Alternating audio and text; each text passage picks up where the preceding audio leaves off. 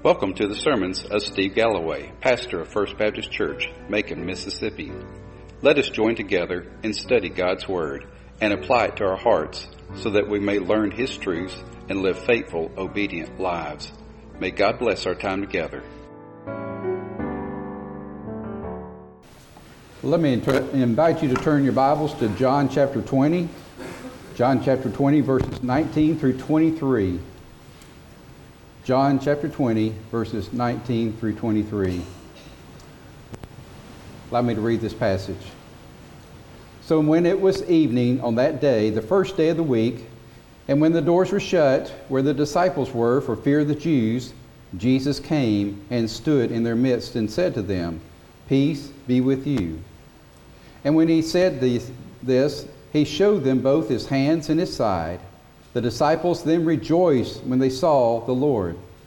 So Jesus said to them again, Peace be with you. As the Father has sent me, I also send you. And when he had said this, he breathed on them and said to them, Receive the Holy Spirit. If you, re- if you forgive the sins of any, their sins have been forgiven them. And if you retain the sins of any, they have been retained. Let's bow together in prayer. Dear Lord, open our hearts to your truths. Lord, help us to realize that, Lord, that when you came back alive, Lord, you gave us a specific instruction to follow. Lord, just as you were sent here, we are also sent. Help us, Lord, to take that commission seriously, to realize that we're here for a purpose. In Jesus' name we pray. Amen. Well, last week we dealt with Mary Magdalene. She was the first one to see the empty tomb. She is the first one to see Jesus alive. And we saw that she became the first evangelist to go and tell the good news that Jesus had resurrected from the dead. Now, I'm sorry, I got a little bit of a crackle. Let me see if I can get a little better.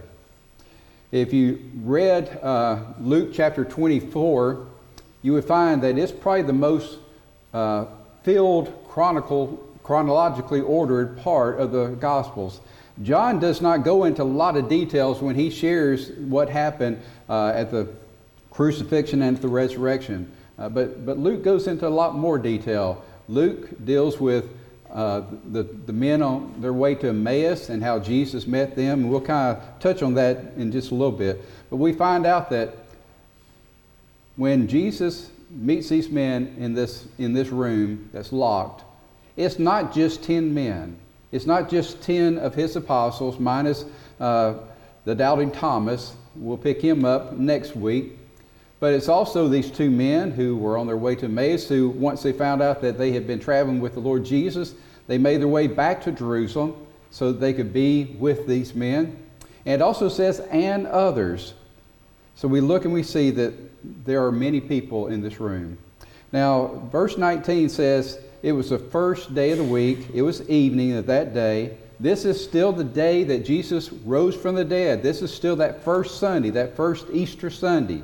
And so we look and we see that the doors were locked for fear of the Jews.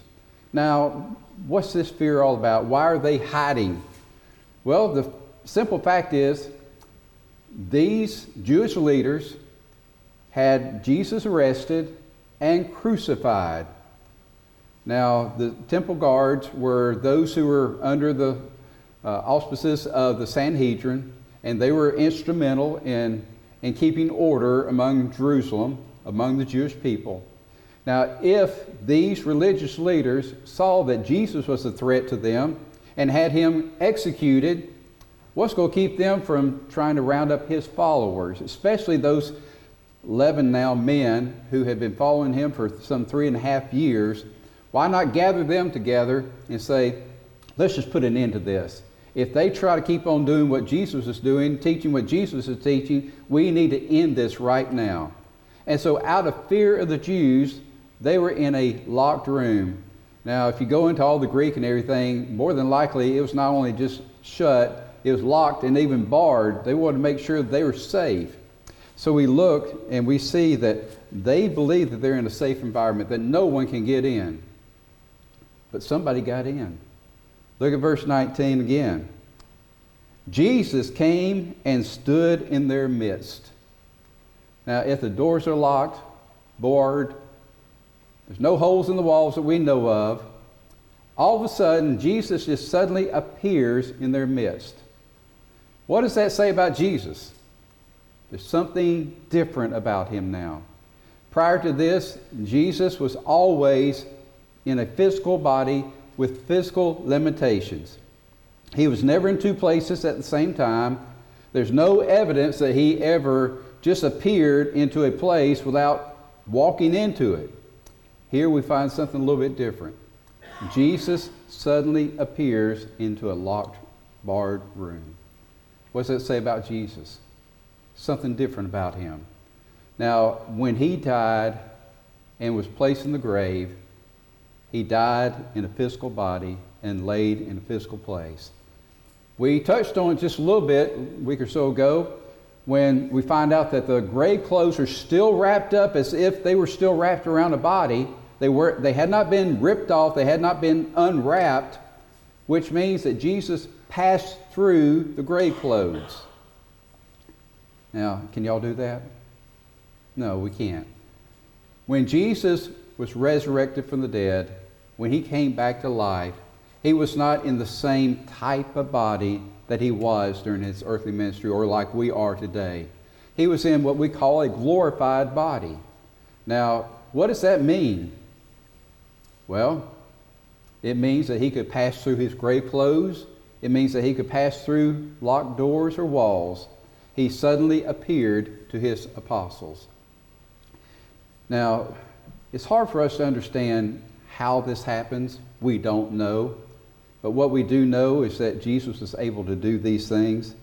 But what we do know is that, according to Luke, he even asked for something to eat, and they gave him a piece of broiled fish, and he ate it. So he was showing that he had the same qualifications of a human. He still ate. They were able to touch him. Mary Magdalene reached out and grabbed him. He had to say, Quit clinging to me. So he still had somewhat of a physical body, but at the same time, it was different. Matter of fact, if you read Luke's account of Jesus going along with those two men on that road to Emmaus, they did not recognize him until the end of the journey, and he sat down with them and broke bread. And immediately they recognized him for who he was. They recognized him as Jesus. Now, why did not they recognize him along the way? They spent hours with him. He had talked about how going through the prophets, going through the Old Testament, going through all the things that had happened, proved that he that this man Jesus was the Messiah. And then when their eyes were open, they said, Didn't our hearts burn when we heard his voice telling us these things? But then when they recognized him, Jesus was no longer there with them. Immediately they got up and they headed back to Jerusalem. Let me just read this passage of Scripture. Luke chapter 24, verse 23, uh, 32 through 33. They said to one another, Were not our hearts burning within us while, we were, while he was speaking to us on the road, while he was explaining the Scriptures to us? And they got up that very hour and returned to Jerusalem. And they found gathered together the eleven and those who were with them. So when they came back, they found his eleven disciples as well as others, and they joined them. So when Jesus appears, for whatever reason, Thomas has left because there's only 10 apostles at this time. But there's also these two men from, uh, from the road to Emmaus, as well as others that are in this room. Now, the glorified body suddenly appears.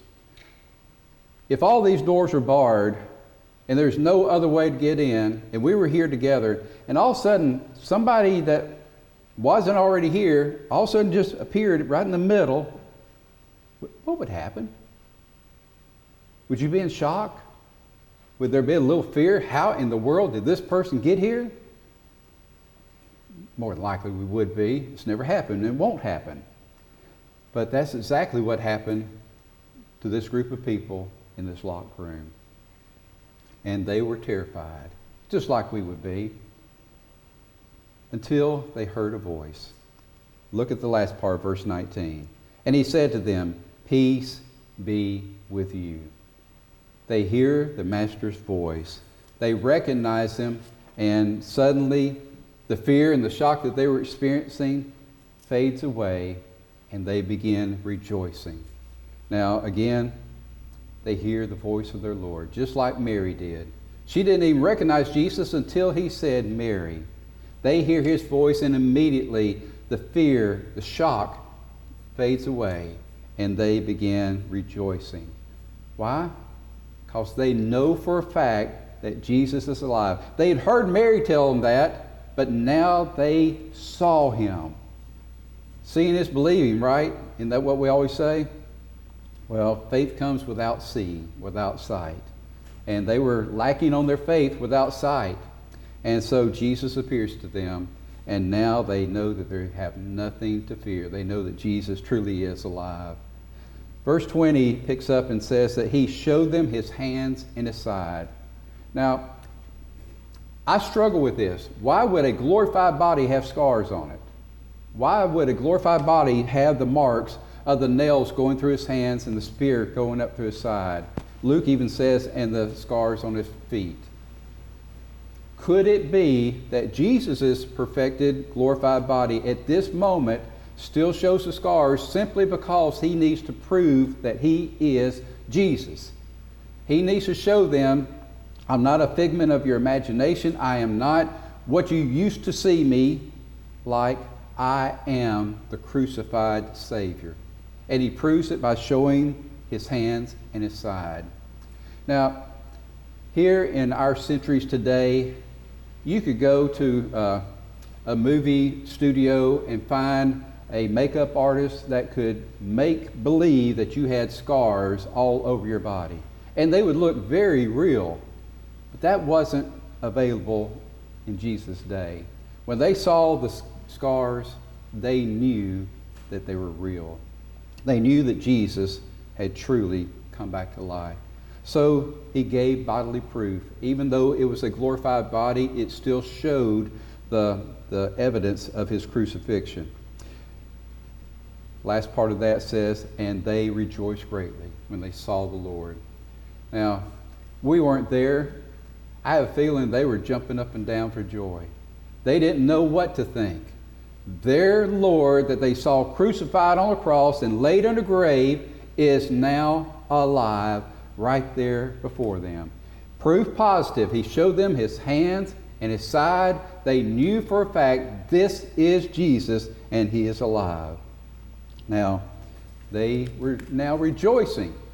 Now, Jesus again in verse 21 says, Peace be with you. Exact same words that he said in verse 19 when they were terrified. Why is he saying, Peace be with you again? They're not terrified, they're jumping out, up and down with joy. They're rejoicing. Well, he has to get them back under control in a different way. Instead of bringing them out of their shock and their fear with peace be with you, he is now bringing them back down out of euphoria by saying, Peace be with you. In other words, when Jesus says these words, it makes the disciples stop and focus on what he is saying. And what he is saying next is critical. Peace be with you. As the Father has sent me, I also send you. Now, when we look at this, we see this is a continued mission of Jesus. We look and we see that if you go back just a few chapters in John chapter 17, verse 18, you see basically these same words. He is preaching, uh, praying this high priestly prayer for his disciples, and he's basically saying, As you, God, Father, sent me into the world, I have also sent them into the world. So this is not a new statement. He has been saying this. These last week or two of his ministry with his disciples has spent pretty much isolated with them, and these were the words that he was saying to them. He's preparing them for what will take place after his death, burial, resurrection, and ascension. He knows that he will no longer be here, but he is leaving them behind to continue that ministry, to continue why God had sent him. Now, why did God send Jesus the Son, to earth. Why? Well, the earth was so corrupt that it needed a lot of social justice taken care of, right? It needed to set up hospitals and schools and all sorts of ways to take care of the needs of people. That's why Jesus came, right? No. Unfortunately, a lot of churches have gotten so caught up in the social ministries that they've forgotten why Jesus came and why we're still here. It says, As the Father sent me, I also send you. There's only one reason why Jesus came to seek and to save that which is lost. If that's the only reason why Jesus came, then why are we still here? If Jesus says, As the Father sent me, I am sending you, if the Father sent Jesus to seek and to save that which is lost, then guess what? Our job is to seek and to save that which is lost. How do we know this? Notice all the illustrations that Jesus gives about that which is lost. The lost sheep, where the shepherd leaves the 99 and goes and searches for the one. The lost coin, where the lady has lost one of her coins and she calls all of her friends together to search the house until it is found. The lost soul that Jesus came to save. Jesus came to seek and to save that which is lost. And he says, As the Father sent me to do this, now I am sending you. Well, that's just for those 10 men, maybe 11, because Jesus comes back again a week later, and now Thomas is there. Maybe it's just those 11 people that he gave this commission to. No. According to what I just read in Luke, it's 10 people there, 10 of his apostles, two men that were on the road to Emmaus that are now with them, and others. Jesus is saying, Y'all get over on this wall. I'm just going to talk to my apostles over here and give them this commission. No, he was sharing it with all his followers. guess what? You and I are one of his followers. We are his followers. We're still under this commission today.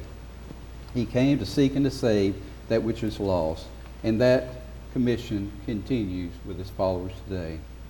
Now, verse 22 has caused a lot of discussion among theologians. Here's what it says and when he had said this, he breathed on them and said to them, Receive the Holy Spirit. Did the, this group of people in this locked room receive the power of the Holy Spirit at that moment? Well, the evidence is no. Why do we say no? Well, if they had received the power of the Holy Spirit right then, they would have left that place immediately and began ministering in His name. Instead, we find out that 40 days later at Pentecost, after Jesus has ascended to the Father, they are waiting in this upper room for the Holy Spirit, and He comes and He fills that place, and they are filled with the Spirit, and then immediately they begin preaching the gospel of Jesus Christ. Instead, what we find out is that a week later, they're still hiding in a locked room. Does that show that they are filled with the Holy Spirit? No.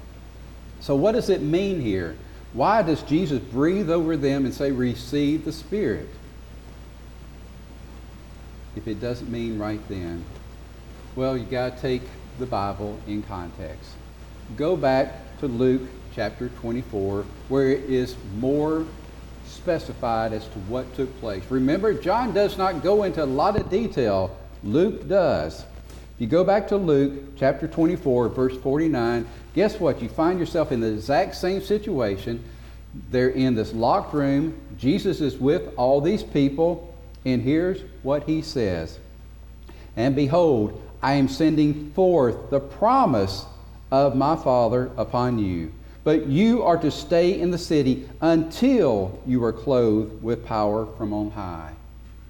He, as he is breathing, as he says, receive the Holy Spirit, what Jesus is actually saying, we find in Luke, is that I am sharing with you the promise of the Holy Spirit. I am reminding you that He is coming. You will receive Him. You will receive Him. This is my promise. Receive the Holy Spirit. Not now, but 40 days from now when He comes, receive Him. That's all this means.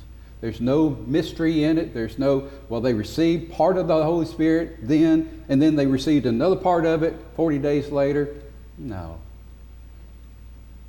Jesus was simply sharing with them in all your shock, in all that's been going on, I want you to remember what I have already promised you. As a matter of fact, let's look at what he promised you. Look at John chapter 16, verse 7. But I tell you the truth. It is to your advantage that I go away. For if I do not go away, the Helper will not come to you. But if I go, I will send him to you. Notice the word, I must go first before he comes. Jesus is still with them. The Holy Spirit cannot come until Jesus goes. Forty days later, Jesus ascends to the Father in heaven, and 40 days later at Pentecost, the Holy Spirit comes. That's what the Bible tells us, and that's what we need to believe. This is simply a reminder, a promise of the coming of the Spirit, and a reminder that they are to receive Him. Now we go to verse 23, and we find another dilemma. Let me read it. If you forgive the sins of any, their sins have been forgiven them. If you retain the sins of any, they have been retained. That means that his disciples had the power to forgive sin, right? No. Unfortunately, our Catholic friends have a belief that there's been a succession from the apostles, Peter being the first pope, that has been carried down through the centuries, that through the pope and his clergy, they have the authority to forgive sin, to absolve sin. That's not what the Bible tells us. From this day forward, if you read the rest of the New Testament and all that the apostles did, all that Paul did, there is never, ever any time that any of these men preaching the gospel says, I forgive you of your sins. They have no power to do that. So, what is it that Jesus is saying to them? If you forgive their sins, uh, if they if you forgive the sins of any, their sins have been forgiven. If you retain the sins of any, they have been retained. Here's the simple fact Jesus has been teaching them the truth, He has been giving them the gospel, He has been showing them the power of the gospel, the Word of God. You and I, as believers, are supposed to be students of the Word of God. We're supposed to know what the gospel says. And so basically, what he is saying is if you look at the tenses, it even shows it that as we share the gospel of Jesus Christ, as people confess their sins, receive Jesus as Savior and Lord, we, on the authority of the Word of God, can state to them, Your sins have been forgiven. And if they reject the gospel of Jesus Christ, we can state by the authority of the Word of God that your sins are still upon you. And if you remain in this situation and you die in the guilt of your sins, you will face the judgment. I'm not condemning them and I'm not releasing them from their sins. The Bible, the truth, the gospel is the only way that their sins can be forgiven. Jesus died for their sins. It is the blood of Christ that washes away their sins. It is not me. I have no power to forgive any one of their sins, nor to hold their sins against them. Let's put it in something a little bit easier to understand. If you're a parent and you set up a college fund for a child, when does that child get to receive that college fund? When they're accepted into college, right? If they never go to college, guess what? They don't receive that fund, right? It's still sitting there, but it's set apart for just one purpose to pay for their college. If they never go to college, it's never received. Jesus died on the cross. The penalty has been paid in full. The account is sitting there waiting and waiting and waiting for anyone to receive that gift. When we confess our sins and receive Jesus as Savior and Lord of our lives, that account becomes full in our account. It is now ours to have. So when that account becomes ours, then our sins are forgiven. If we continue to reject Jesus as Savior and Lord, we never receive that that is sitting in the account waiting for us to receive. And because of that, we will die in our sins and be facing the judgment. So, simply what this means is that as you go, as you continue to do what I have been sent to do, as I send you to continue to seek that which is lost and save them, bring salvation to them, to seek and to save that which is lost, as you continue to preach the gospel, as you continue to minister in my name, as you share how to come to salvation, as people receive that gift of salvation, you have the authority from the Word of God to share with them that their sins have been forgiven. Notice the tense. Your sins have been. If you look at that, it is actually a passive verse, passive voice, and perfect tense. Now, I don't know uh, enough English grammar to understand what all that means. Some, Dr. Bounds, Miss Sandra would have known, would she? And we, we know that, uh, that when you look at all these type of things, it, it shows a continuous action of something that has already happened. God has already forgiven their sins when they receive the gift of salvation, and that forgiveness continues on from that day forward. Does that make sense? Scholars call it the divine tense, that what God has already done, He's done for all, waiting for us to receive it. So, what Jesus is saying is as you go, as you preach the gospel, as people receive gift of salvation, eternal life, you have the authority from the Word of God to share with them their sins have been forgiven. Jesus died on the cross to forgive their sins. It has already been taken care of. Now they have received that gift of forgiveness, and it will continue on in their salvation.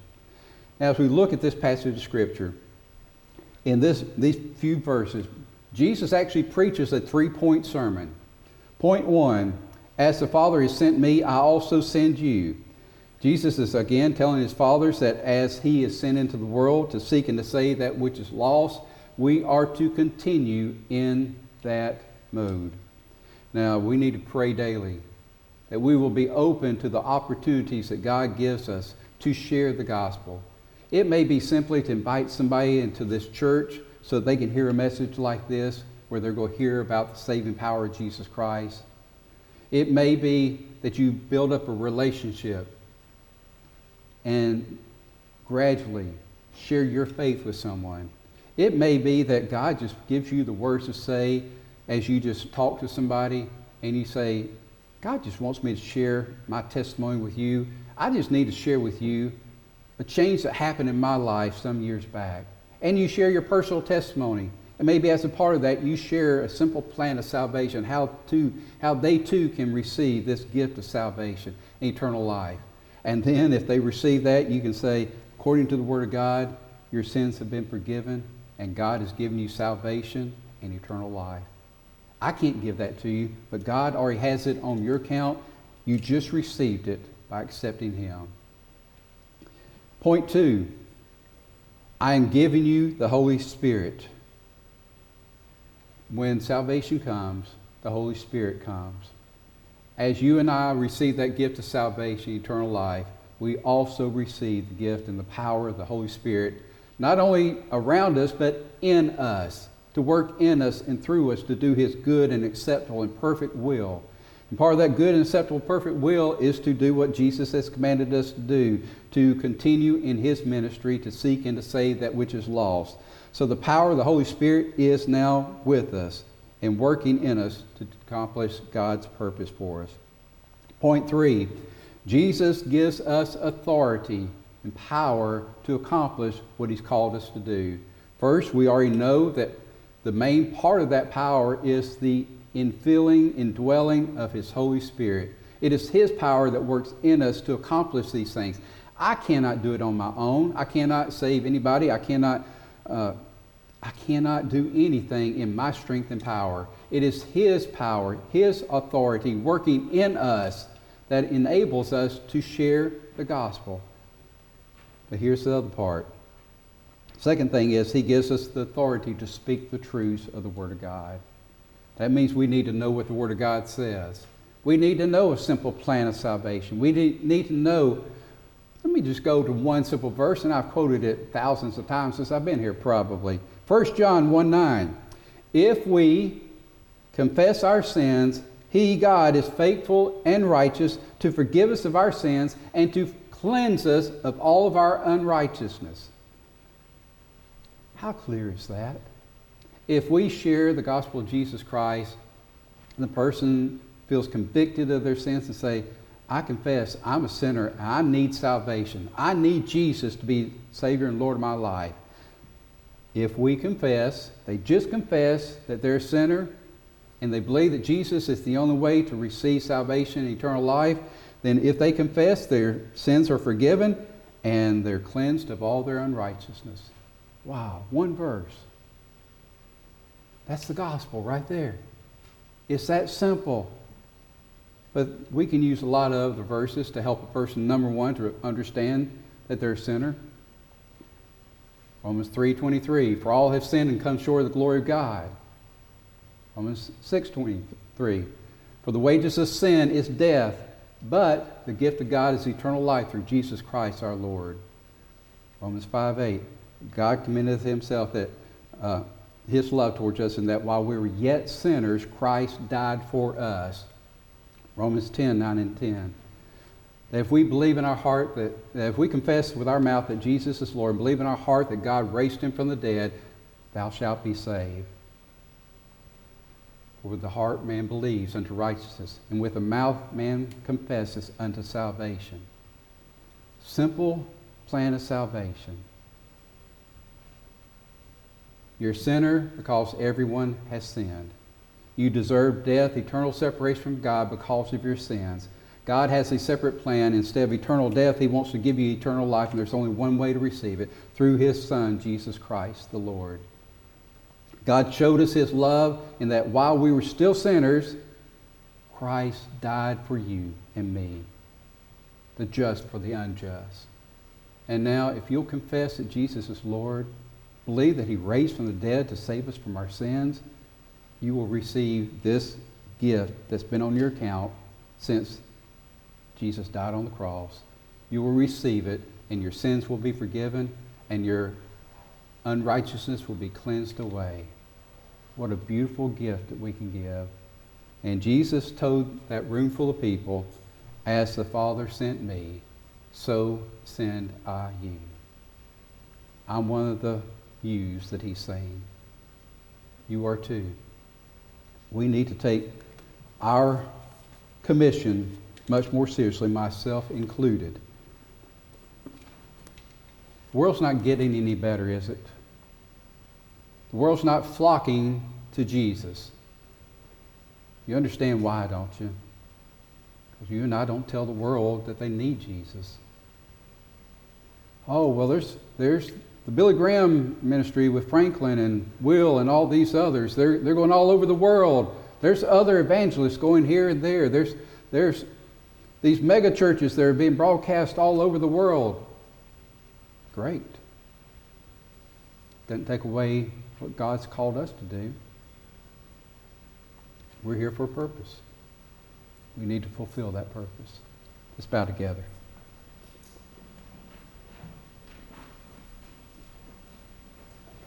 Dear Lord, we stand guilty. Guilty that we are not taking the commission that you've given us seriously. Lord, it's so clear. Just as God the Father sent you to seek and to save that which is lost, you are now sending us.